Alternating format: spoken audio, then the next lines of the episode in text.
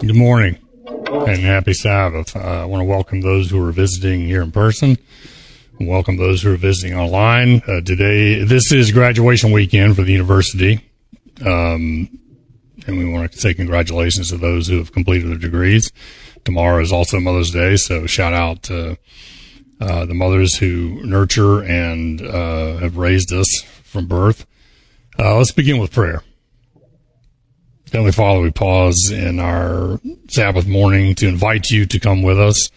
Uh, send your angels and your Holy Spirit to guide our uh, lesson today and our conversation. Uh, please continue to uh, shower your blessings on this class, both uh, individually and collectively, so that we can be instruments to hasten your second coming. In Jesus' name, amen. So we're doing lesson number eight in the uh, quarterly for Genesis. The lesson spends the first three days in this week uh, on God's command to sacrifice Isaac. Okay. In my personal experience, that I have found that this is one of the most misunderstood stories in all of Scripture. And talking with friends and family, and and even having discussions with patients about this. Yes, sometimes uh, patient discussions do get around to things like this. And rightly understood, under if you understand it through a design law lens, is one of the most beautiful stories in all of Scripture. Okay, the simple fact that I, have I've had I've had people tell me uh, non-believers or skeptics have have, have uh, said to me that well I, what kind of a God would ask uh, someone to for a human sacrifice and my reply is well God didn't actually allow Adam uh, to Abraham to go through with it. I mean, the, this, the simple fact is that Isaac wasn't sacrificed. God intervened to prevent that, uh, and that usually leads to some mumbled response that uh, doesn't. Uh, the skeptic will will always be looking to be a skeptic, in my experience, and we're going to we're to get to this in the question and answer uh, session as well uh, some questions about skeptics. Um, so in Sabbath lesson. Uh, first paragraph. First paragraph. Finally, as God promised, Sarah bore Abraham a son. Quote in his old age. They want to make that very clear. That it was in his old age. Um, it was also in Sarah's old age too, and history w- had shown us that the problem with conceiving was not on Abraham's part because he conceived a son with Hagar. Okay, the problem was with Sarah's reproductive system. Okay, and God performed a miracle to allow Sarah to become pregnant in her old age. She was well past, she, frankly, she was well past childbearing years, even if she had held a, uh, had a, a, healthy reproductive system. But I, I don't think she did. And I think God performed a miracle to heal that in order to allow her to become pregnant via Abraham. And this way, Isaac is one of the one of the seven miracle births that Tim talks about. There in the Old Testament, there's seven miracle births, and Isaac is one of the seven because God performed a miracle to allow Sarah to become pregnant. And that way, Isaac is a prefigures Christ. And, and we're going to unpack that a little more in, in uh, subsequent, uh, a little later in the lesson. Uh, so in his old age. But the story of Abraham is far from over, reaching a climactic moment when he took his son to Mount Moriah to be sacrificed. Isaac, however, is replaced by the lamb, which has signified God's commitment to bless the nations through his quote seed. This is referencing uh, Genesis 22. That capital seed, of course, was Jesus. Hence, in this astonishing and in some ways troubling story, more of the plan of salvation is revealed. Um, how many of you find this story troubling? Anybody? I did until reading in Patriarchs and Prophets, where it talks about when God wanted Abraham to offer Isaac. It was a, story for the universe, not just for uh, not just for that time. Also, we must remember Satan doesn't know the end from the beginning.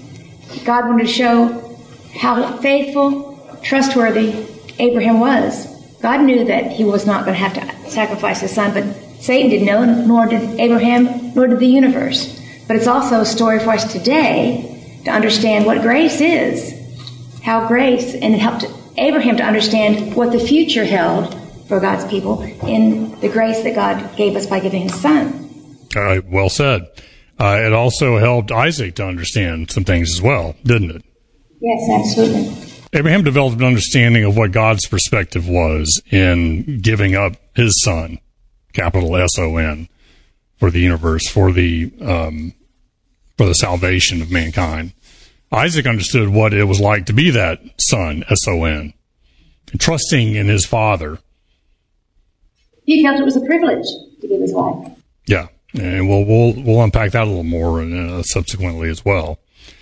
Um, so yeah, I I'm I'm kind of with you. I when I held on to the imposed law perspective, and I did, I was raised in it, and for well nigh 40 plus years, uh, I, I was, my brain was wired that uh, God's law functions just like human laws, where he arbitrarily imposes it, he arbitrarily enforces it, arbitrarily polices it, and his um, adjudications are arbitrary as well. Okay, I have since I have had to unlearn that, and it's been it's a painful process. I don't know if any of you are are dealing with it right now or have dealt with it. It's a difficult and painful process to unlearn it and relearn the design law. Now, the design law makes a lot more sense now, and understanding design law better as I do, I can never go back to impose law. I can and will never go back to an imposed law mindset. It's like, it's like coming out of a cave into the light and preferring the darkness. I'd rather, I'd rather operate in the light. But yes, I, I, I, I totally understand where you're coming from. Uh, I saw this as a, a really troubling story at one time. Now it's one of the more eloquent and beautiful ones.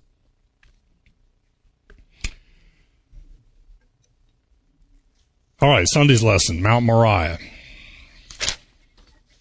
So put put yourself for a minute in Abraham's 120 year old shoes. Okay, he'd already listened to his wife Sarah and taken Hagar as uh, as a concubine and fathered Ishmael, uh, and he loved Ishmael. However, Ishmael was we we've uh, unpacked in previous lessons Ishmael was the product of a human endeavor Okay, it was humans trying to fix the problem instead of letting God fix the problem. So Abraham and Sarah made a conscious, and Hagar. Well, I don't know how much decision Hagar had in the process, but anyway, Abraham and Sarah decided, well, we're, we're going to produce offspring our way, and they did. But Ishmael was not the son of the promise, unless you're Muslim. If you're Muslim, Ishmael was the son of the promise, and Isaac was not. Ishmael was the favored one. Isaac was not. Okay, let that breathe a little bit. Satan has a counterfeit for everything that God does. Yes, yeah, yeah. Not just one. He has multiple counterfeits, um, and counterfeits of counterfeits, and multiples of multiples. Uh, and that's why that's why our that's one of the reasons our ministry has has um, I, I won't say developed because it's always been there, but but it's what we describe as the evidence based learning system, the the harmonizing the three three threads of evidence: scripture, Experience. experience, and Science. science slash reality. Uh, and when those three threads harmonize, we can discern truth with a capital T. Don't you think it's also why the ministry has been so accepted across denominations or non-denominations? Yes, because because this is how it's how reality functions. Uh, yeah, this this methodology transcends sex differences, it transcends age differences, it transcends racial differences, religious differences, it transcends wealth differences, socioeconomic status, it transcends everything. It's the first time everything is cohesive and makes sense. Yes, Yes. because it's a great description of how how God's reality, how reality actually functions. understand that in each of those three threads, science, scripture, and uh, experience, truth with a lower t can exist. But when you harmonize them all, then you get truth with a capital T. For example, in, in experience, 150 years ago, it was truth that men could not fly. We couldn't fly. Is that true today? No, we, we can, we can get on our smartphone, we can buy a ticket, and we can go fly the same day. We can get on a plane and be halfway around the world in 12 hours. So that truth from 150 years ago, in their experience, that was truth. Our experience is not truth now. Now, the physics of flight hasn't changed. Hasn't changed. The science of flight was always there. So in the in the science realm, that truth that was true 150 years ago. Now, fair, to be fair, men were riding up in hot air balloons and and being um, wherever the wind took them.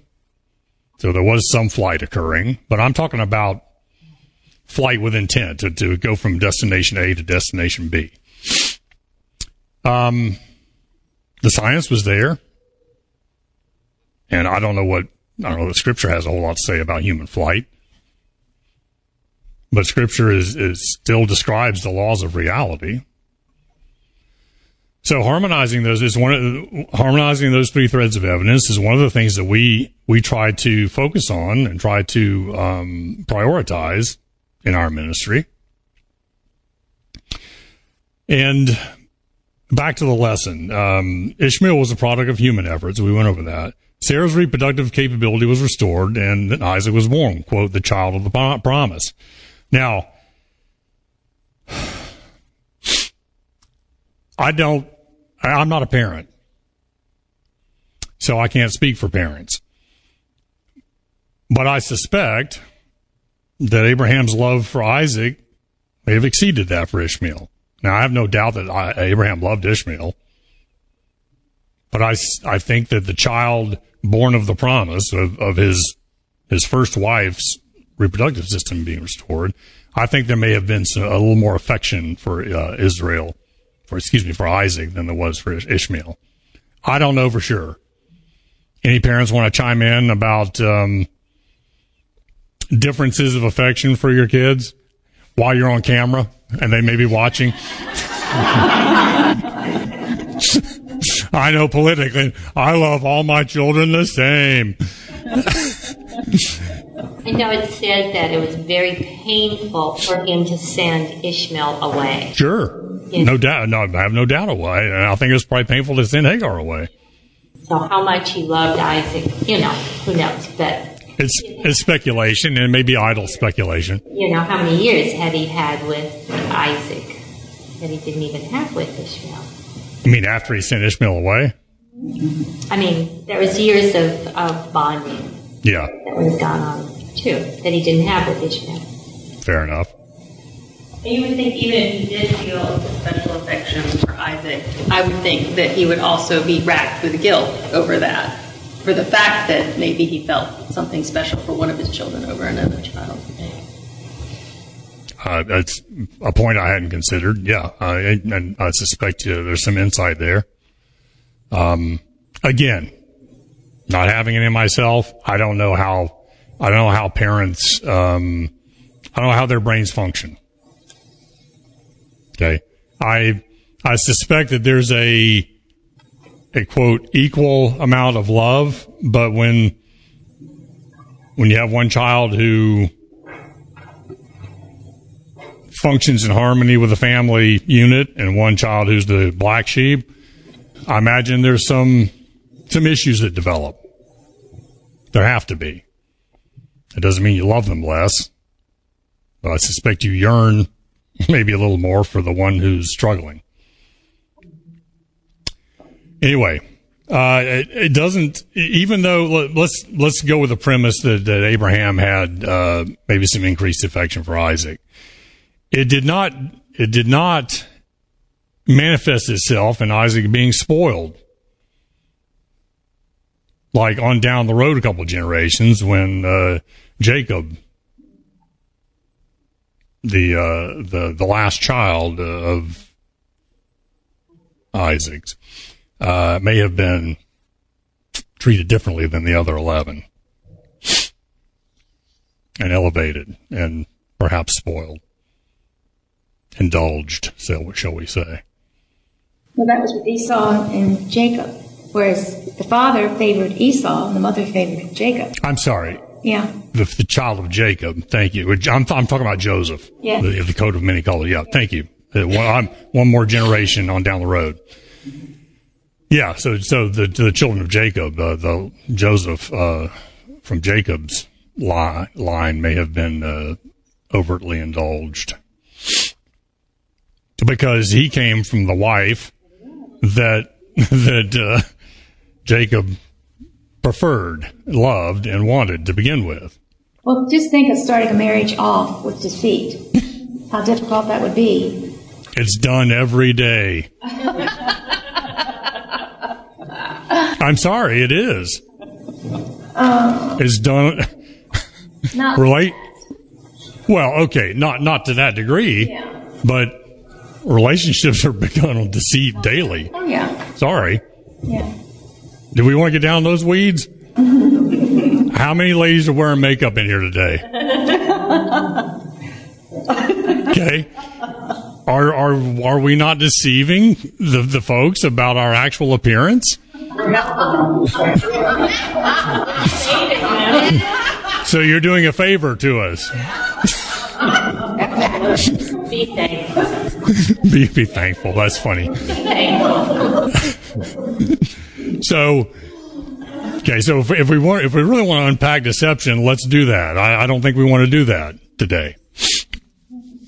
But to your point, yes, uh, to, to imagine that you had fallen in love with a woman and her dad switches the old switcheroo on you the wedding night, And you worked seven years together. and you've you've worked your tail off for um, yeah for seven years to to pay her dowry. That would be called the Great Deception. be one of them. And then you submit to another seven years just to get the, the woman you love. Yeah. Okay. All right. Well, we're, we're, we're getting off track here. What else is new? Um, so God develops a, a deep affection for uh, God, Abraham develops a deep affection for Isaac, of course, the child of the promise, the the line through which the Savior of all mankind is going to come. And then one day God says, I want you to take Isaac and sacrifice him and, and prove to me that you actually, you, you're willing to do this. Did God need proof that I, that, that Abraham? No. Of course not. I mean, are we, are we to, I've heard this, I've heard this theory advanced. I've heard this advanced from pulpits. That God needed evidence that uh, Abraham would be faithful. Okay, this is horse manure. He didn't need any evidence. He knew, he knew from the beginning what would happen. Who needed the evidence? Everybody. The onlooking universe and us and Abraham. Thank you. Abraham needed the evidence. Think about that. I mean, put yourself in Abraham's place. What would go through your head? If you were asked, if, if an angel of the Lord came to you tonight and said, sacrifice your oldest child. But Abraham thought that if he had gone through with it, the Lord would resurrect Isaac. Okay. Abraham did reason that. It was a process he had to go through, and I believe in essence he did sacrifice because you have to, in your mind, surrender totally to God's decisions, and we have to do the same thing in our heart and mind first before the actual event happened. And he didn't have to do the actual event. Well, I, th- I think it's a great point. Yeah, he, he committed into in in his head and heart. God has asked this. I have questions. I don't have answers. but where God leads, I will follow. And he, he did reason that uh, if if God gave me this child as a miracle, if uh, if He wants to resurrect Isaac, he, he he has the power and can do that, and the capability to do that. Yes. I heard this from my father. I haven't heard it from anyone else, and I don't know if it's, you know what you think about it. But my father was a Bible scholar. He wasn't a pastor, but he was very involved in teaching and preaching and all that. And he said, of course, in our culture, you know, that he said that probably Isaac, uh, Abraham thought that Isaac was going to be the savior, just like Jesus, just like Jesus would be, uh, because God promised that out of the loins of Isaac, a savior would be born. And so he probably thought maybe this is the Savior. And of course, at that time, people were offering children and so forth as sacrifices. So he just proceeded to do it, thinking this is God's salvation to man. But, uh, well, I'm not sure I agree. Uh, I. God had been quite clear that God was going to like you said, produce a seed, capital S, through the lineage. And and I don't know that Abraham thought that his son was that seed, capital S. Uh, I'm sure he had questions about how that was going to be accomplished if if Isaac were dead and were unable to reproduce. But I don't, I don't know the scripture's silent on whether or not Abraham thought that. Uh, he also knew God felt about human sacrifice, which made Abraham say, okay, if you're against this, why are you telling me to do this? The process that he had to go through. I mean, I would go through that process. Um, I trust you, and I'll do what you said. Again, Scripture is silent on, on how Abraham felt about child sacrifice. I suspect that he he was taken out of a uh, culture that allowed or even embraced that human sacrifice to appease gods. Yeah. But um, whether Abraham, whether that was still part of Abraham's thought process and still part of his um, um, zeitgeist, for lack of a better word, his current cultural uh, thinking, uh, I I don't know. I haven't read any. I haven't read scripture or any inspired writing um, suggesting that or suggesting otherwise. Well, the main point being that God was not for human sacrifice. I mean that that was a fact. Well, if you want to take that down, it's uh, to its logical conclusion. God wasn't against any sacrifice. God's not. God's not the God of death and destruction.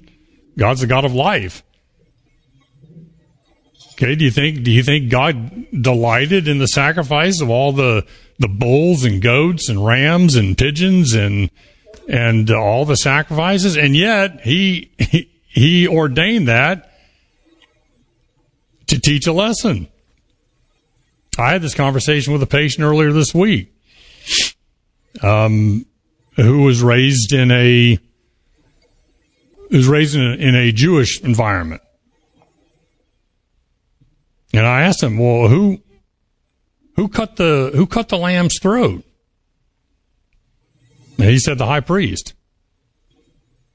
I said, no. The sinner cut the throat of the animal. And it startled him. he literally went, he went back that day and looked it up and called me. He said, you're right. The sinner cut the throat. Why? Why did God ordain the sacrificial system so that the sinner cut the throat of the animal to be sacrificed? experience. God doesn't kill because God, Christ, God slash God was representative of the high priest. Was to bring home the lesson that sin is what separates. Sin severs the connection. Sin severs the circulation. In the symbolic system, in the sanctuary system, the life, the life is in the blood. When you sever the circulation, you got a knife through a jugular vein or an artery, the animal bleeds out and dies. Think about how, horrible that was supposed to be for the person cutting the throat of the animal who may have raised that animal from birth. Okay. I've got three dogs at home. I can't, I can't even dream of putting a knife to their throat and cutting it. I would, if I had to do that once, it would be enough. Lesson learned. I hope. And yet, the more they did it, it just became rote. All right, slash away, slash away, rivers of blood. And are we to believe that God delighted in that? No. Come on. It was for a purpose. The sacrificial system was to teach a lesson, and that's why it was done away with after Calvary. The, the lesson had, it, it was all pointing to the sacrifice on Calvary. The entire sacrificial system, the entire sanctuary system was pointing to Calvary. And once Calvary had happened, the lesson was learned. There was no longer need for the system, no longer need for the, the theater, the theatrical production. The veil was rent. The, the, the, the veil blocking the view from the holy place into the most holy place was torn. It's the only thing that God destroyed in the sanctuary was the veil.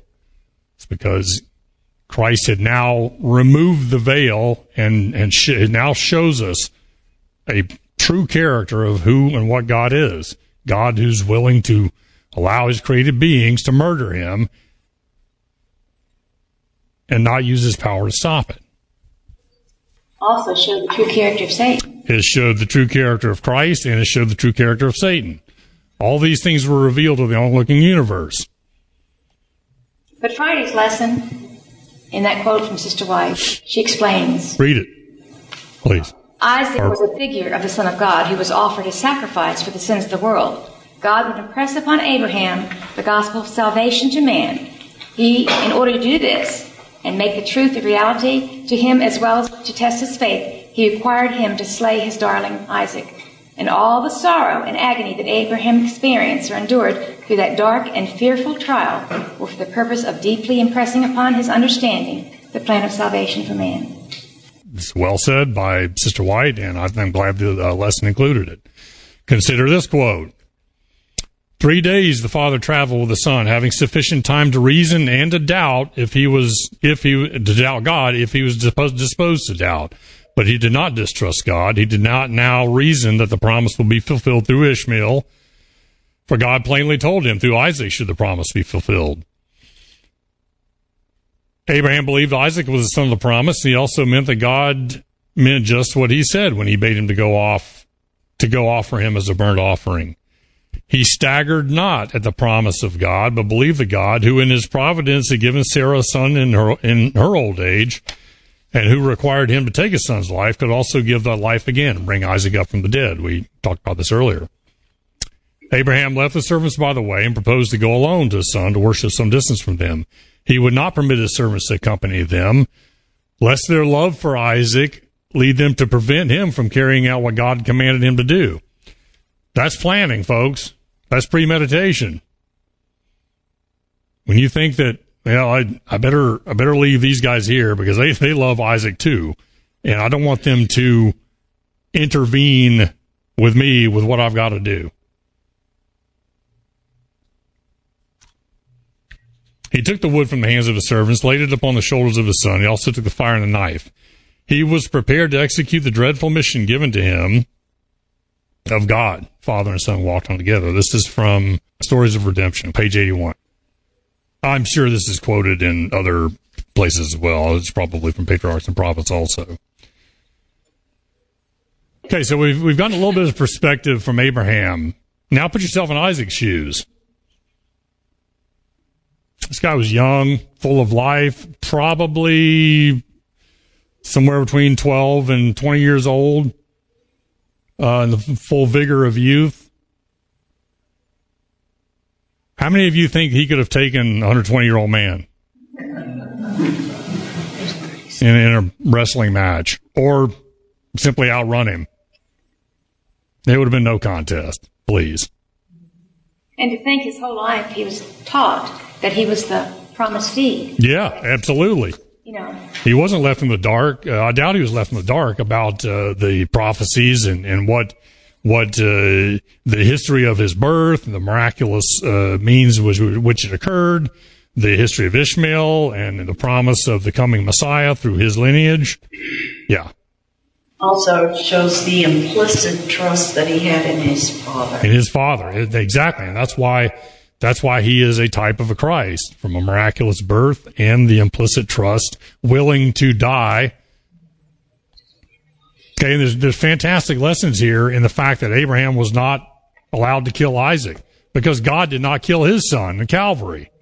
His own faith in God. Isaac, Yeah. yes, absolutely. His faith in in in his father is his temporal father Abraham and his heavenly father. Absolutely. I mean, uh, one you, you have to marvel at the devotion uh, of of Isaac to Abraham to just say, "Tie me up and, and put me on the altar and make it quick." Consider this. Uh, this is from Patriarchs and Prophets 152. Yet none but God could understand how great the father's sacrifice was in yielding up his son from death. Abraham desired that none but God should witness the parting scene and bade his servant stay behind, saying, I and the lad will go yonder and worship and come again unto you. Wood was laid upon Isaac, the one to be offered. The father took the fire and knife, and together they ascended toward the mountain summit. The young man silently wondering whence, so far from folds and flocks, the offering was to come. Right, trudging up a up a mountain with a stack of wood on your shoulders. Should be should be an animal around here somewhere. Uh, When we usually sacrifice, uh, we, we, we've got a going on? All kinds of questions running through his mind. At last he spoke. My father, behold the fire and the wood, but where's the lamb and the burnt offering? Oh, what a test this was. How the endearing words, my father, pierced Abraham's heart. Not yet. He could not tell him now. My son, he said, God will provide himself a lamb for a burnt offering. At the appointed place, they built the altar, laid, altar, laid the wood upon it. Then, with a trembling voice, Abraham unfolded to his son the divine message.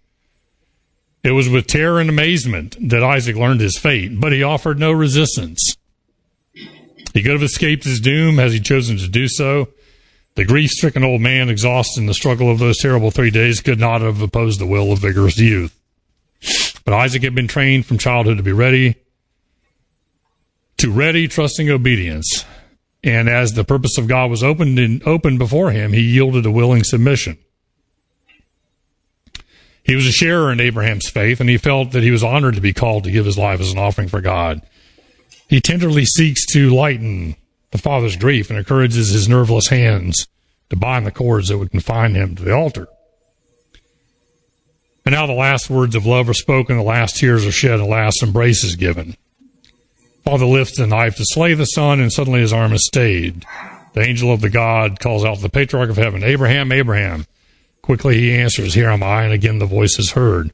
Lay not thy hand upon the lad, neither do thou anything unto him, for now I know that thou fearest God, seeing that thou hast not from withheld from me thy son, thy only son.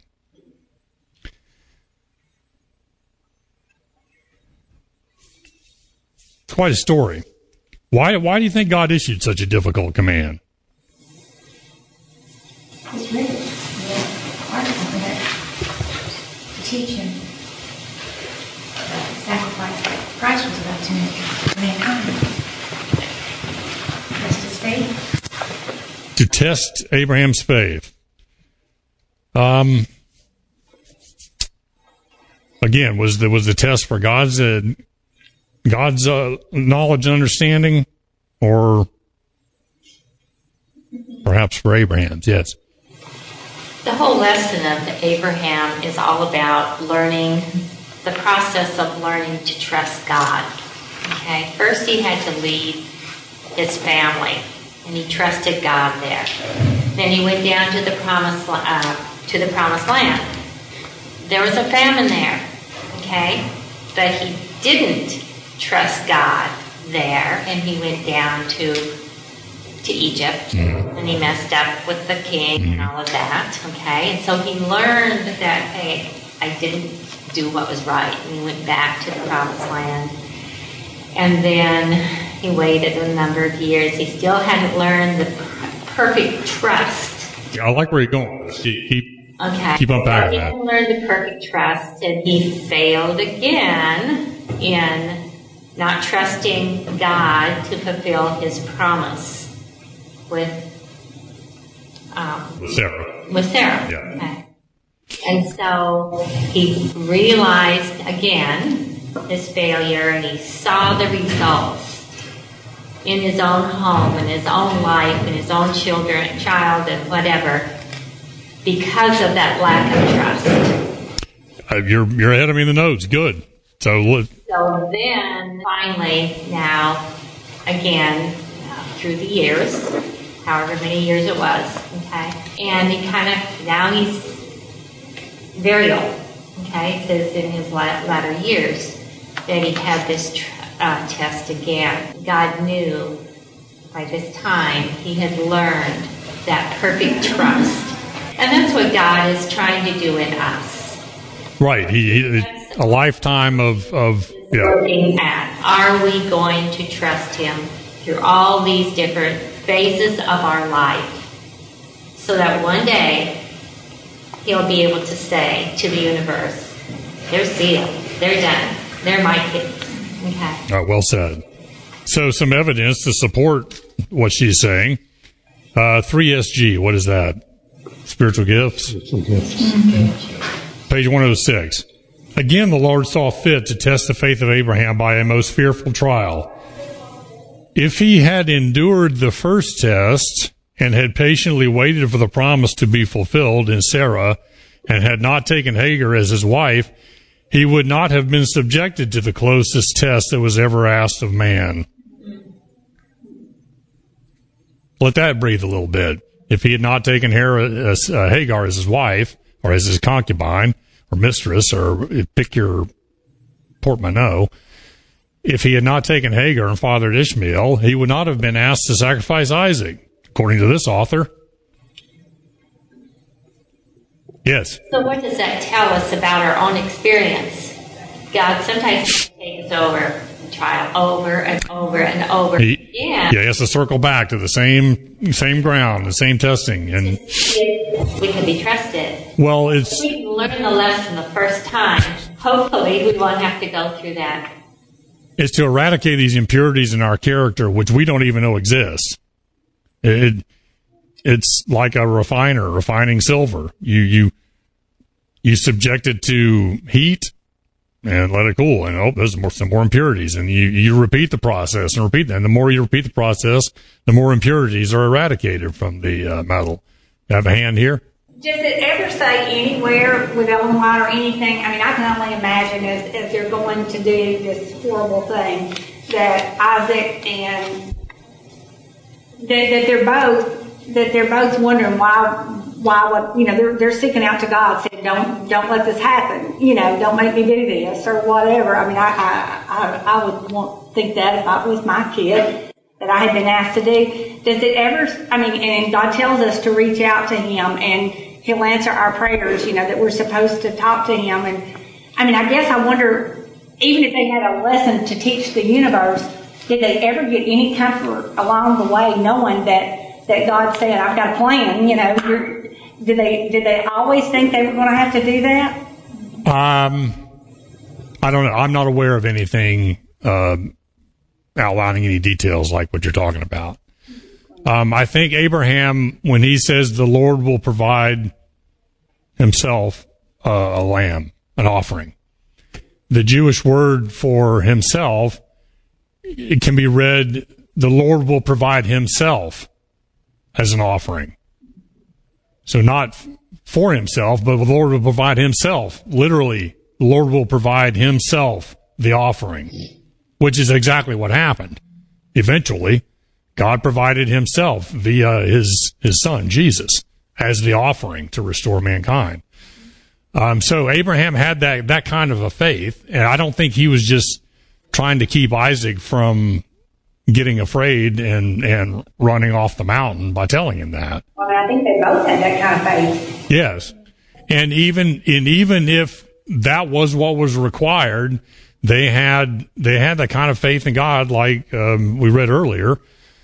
Uh, Abraham reasoned that if if he took Isaac's life, that the Lord would could easily resurrect him. Couldn't, and it's true, couldn't he? He could have resurrected Isaac if, if he'd required the sacrifice. But the point wasn't the requiring of the sacrifice. The point was to eradicate the the distrust, the distrust that had developed in, in Abraham, trying to take things in, into his own, trying to control outcomes, which we all do. So is the lesson there that that's the kind of God that Satan would want us to think that we have, but but but it's not the kind of God he is. He would never ask us to do something like that. Well, no, uh, the lesson, God may ask us to do things, something like that. He would not allow us to go through with it. That's what I mean. The result was not, I mean. The pagan God would have required a, a literal sacrifice. There would, have, there would have been no staying of the execution. There would have been no ram caught in a thicket. Along that line, that since it was common to sacrifice human offerings in, in the public. In some cultures, yes. Still is. Right, but Abraham was a well respected man in the area, mm-hmm. considered like a prince. If he had killed his son, what would the world or the people around had a picture of what kind of God he worshipped? That's, what, that's where I was coming. Yeah, that's just one of the reasons why the sacrifice wasn't allowed to continue. I don't think it's the main reason, but it's certainly one of them because it would have affected the, the, the culture surrounding Abraham. God, what the picture people. Yes, that that's the main reason because it would it would have affected the kind of belief in the God that uh, Abraham worshipped. Even for us today, we read there where he did sacrifice his son. Right, and, and even if God resurrected him, uh-huh. then then we would read what we've what most of Christianity's read into the Calvary uh, event anyway that God killed his son on the cross. Okay, there are Adventist publications that state quite clearly God killed his own son on the cross. How perverted is that? I mean, how satanic is that? And don't you think this story was told far and wide afterwards? I mean, if you look at even what he did in Egypt with the plagues, he was constantly, constantly trying to contrast his nature with the nature of these pagan gods. And so they were able to tell this story with that outcome again over and over as a contrast to typical pagan appeasement. I also wanted to say, um, weren't we given some inspired insight that Abraham had been asking or begging God for additional insight into the plan of salvation, the relationship with God and His Son, and those kind of things? Um, or insight into what this promise Redeemer experience was going to be? Yes, Abraham was constantly seeking to to become closer to God, and and as a finite being seeking an infinite God, God decided to use this as a educational moment of what God Himself was going to eventually go through on on a a limited limited basis uh, because we can't. The sacrifice of Christ was infinite. The the the restraint that God showed on that day at Calvary was infinite. To restrain yourself while your created beings are murdering your son.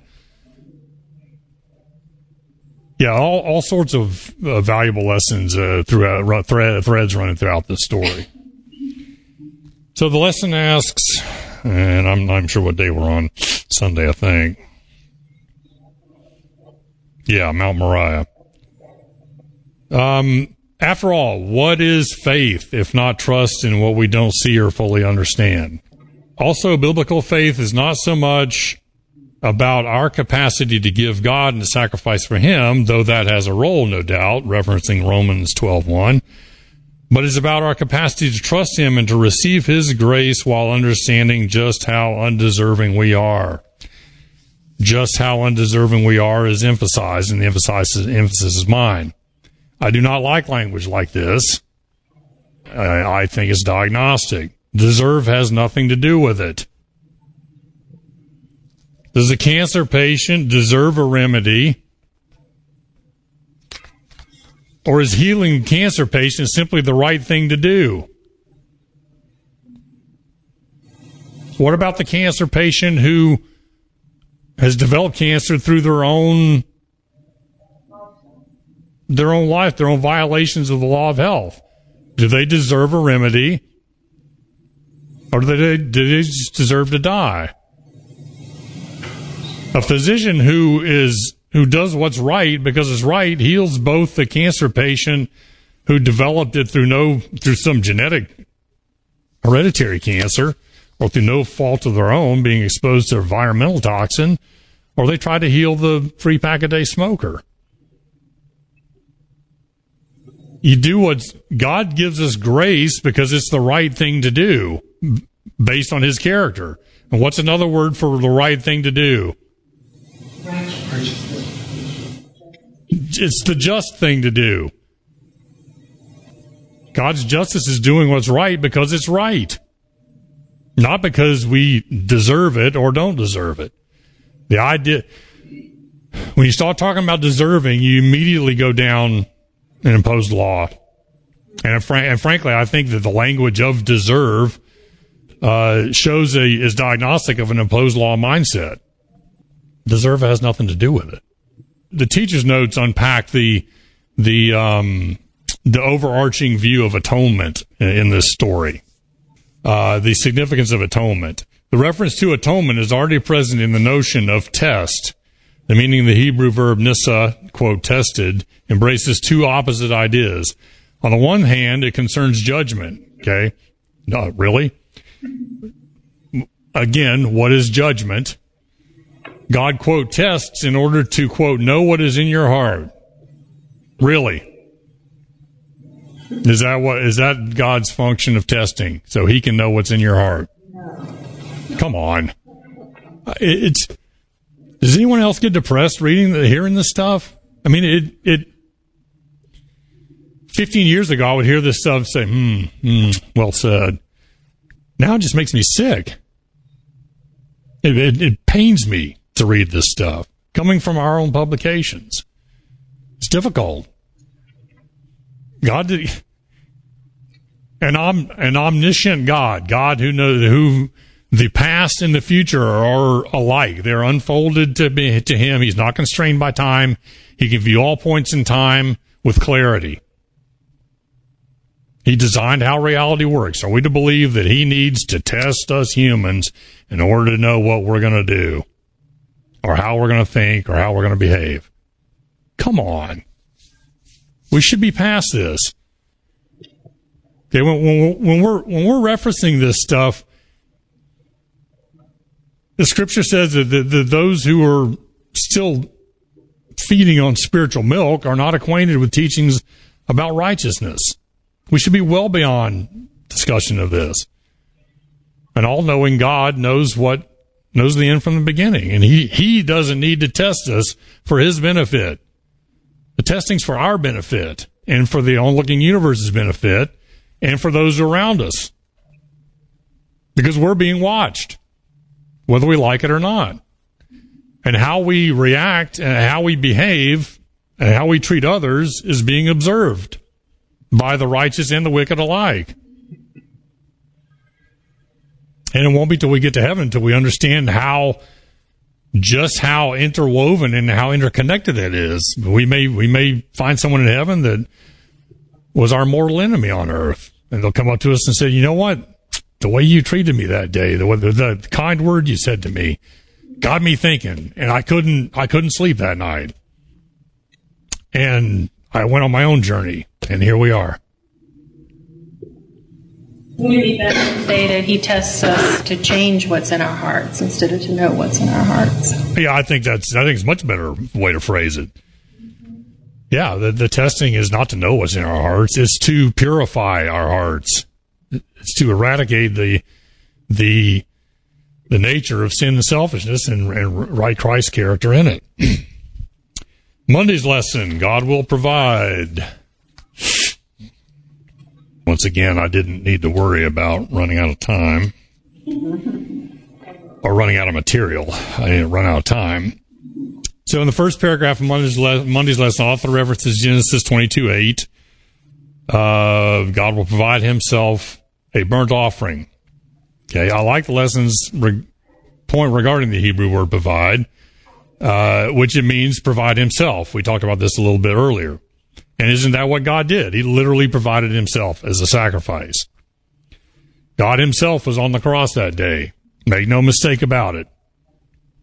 Christ said, if you've seen me, you've seen the Father. The Father and I are one. The entire chapter of John, entire Gospel of John, is a reference to God being on the cross. You can also reference Matthew 128, excuse me, 123, Matthew 28, 19, John 1 8, uh, Philippians 2, 5 through 6.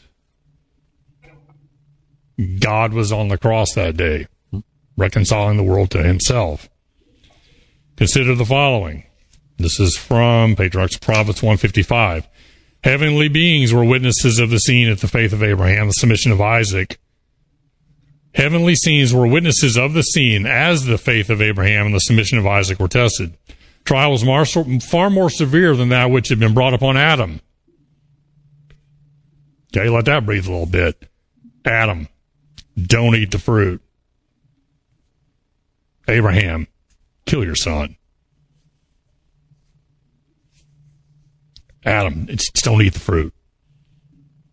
Okay, which is the more severe trial? Yeah. Compliance with the prohibition laid upon our first parents involved no suffering, but the command to Abraham demanded the most agonizing sacrifice. All heaven beheld with wonder and, and admiration of Abraham's unfaltering obedience. All heaven applauded his fidelity. Satan's accusations were shown to be false.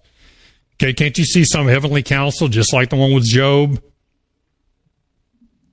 Ah, Abraham, he's not faithful. You, you, you ask him to give up the, give up that child of the promise. You, will see he prefers my methods. Okay, I, I can, scripture silent on it, but I can, I can imagine that there was some sort of an accusation about Abraham's character because he'd already, he'd already taken things into his hands more than once. He was either accusing Abraham to other angels or to the heavenly councils themselves. He prefers my methods. He lied about his wife took a mistress. He, Abraham's mine. All heaven, Satan's accusations were shown to be false. God declared to his servant, Now I know that thou fearest God, notwithstanding Satan's charges, seeing that thou hast not withheld held thy son, thine only son, from me. God's covenant confirmed Abraham by an oath before the intelligences of other worlds testified that obedience would be rewarded. It had been difficult for angels to grasp the mystery of redemption, to comprehend that the commander of heaven, the Son of God, must die for guilty man. When the command was given to Abraham to offer of his son, the interest of all heavenly beings was enlisted. With intense earnestness, they watched each step in the fulfillment of this command. And when to Isaac's question, Where is the lamb for a burnt offering? Abraham made an answer God will provide himself a lamb. And when the father's hand was stayed when he was about to slay the son, and the ram which God provided was offered in the place of Isaac, then light was shed upon the mystery of redemption. And even the angels understood more clearly the wonderful provision that God had made for man's salvation. Thoughts? Okay, we've unpacked this and, and to think about, think about trying to read this, think about trying to understand this story without without having the benefit of a great controversy perspective. Okay, having having the perspective of the onlooking intelligence of the universe, trying and, and God laying out evidence all along the way, not not telling uh, intelligent free beings this is the way it is, believe it or else. No, God's giving evidence. God's giving evidence of His of the transformational process of of uh, removing impurities from our characters. The transformational process of leading Job and Abraham and Isaac and Jacob by faith and the things that they struggled with. Intelligent agencies and intelligent onlooking intelligences are, are learning. They're weighing the evidence for themselves. And they and they come up with more questions. This is how God this is how God's government functions. It does not function like human governments. It doesn't it certainly doesn't function like Satan's governments, which are the same things because all kingdoms of the earth belong to Satan. Thank you. Uh, one more, real quick. Teacher's edition uh, from the lesson asks, "quote What is what are the what is the theological and prophetic significance of the failed sacrifice?" And he uses that's a literal quote from the lesson. What is the theological and prophetic significance of the failed sacrifice? Was it a failed sacrifice? No. It was the most successful one in all of history. Remember that Abraham went through all the emotional agony. He didn't know that God. Yeah. yes. His mind. And so did Isaac. Yeah. Brief, briefly, uh, you know, com- uh, compressed, but when Isaac finally heard what was going on, it wasn't a failed sacrifice. That's the theological significance is it wasn't a failed sacrifice. It was a profoundly successful one. And like what you just read, just like other events, or the penal model that make God look so awful, it was a a precious gift, a revelation of his character to the universe, to us. It served keeping the promise of the seed and the, the avenue for Messiah. It was all good. Yes. Yeah, it, there was no there was no failure about it. Uh, let's close with prayer. Gracious Father, we thank you for the um, the lessons that you've set forth for us in the story of Abraham and Isaac, uh, and the uh, request to offer him as a sacrifice, and the the greater lesson of what you uh, yourself went through, uh, offering up your son as our, our remedy for the sin condition. We we look forward to pondering these great truths throughout uh, eternity to come, and we thank you for them. In Jesus' name, Amen.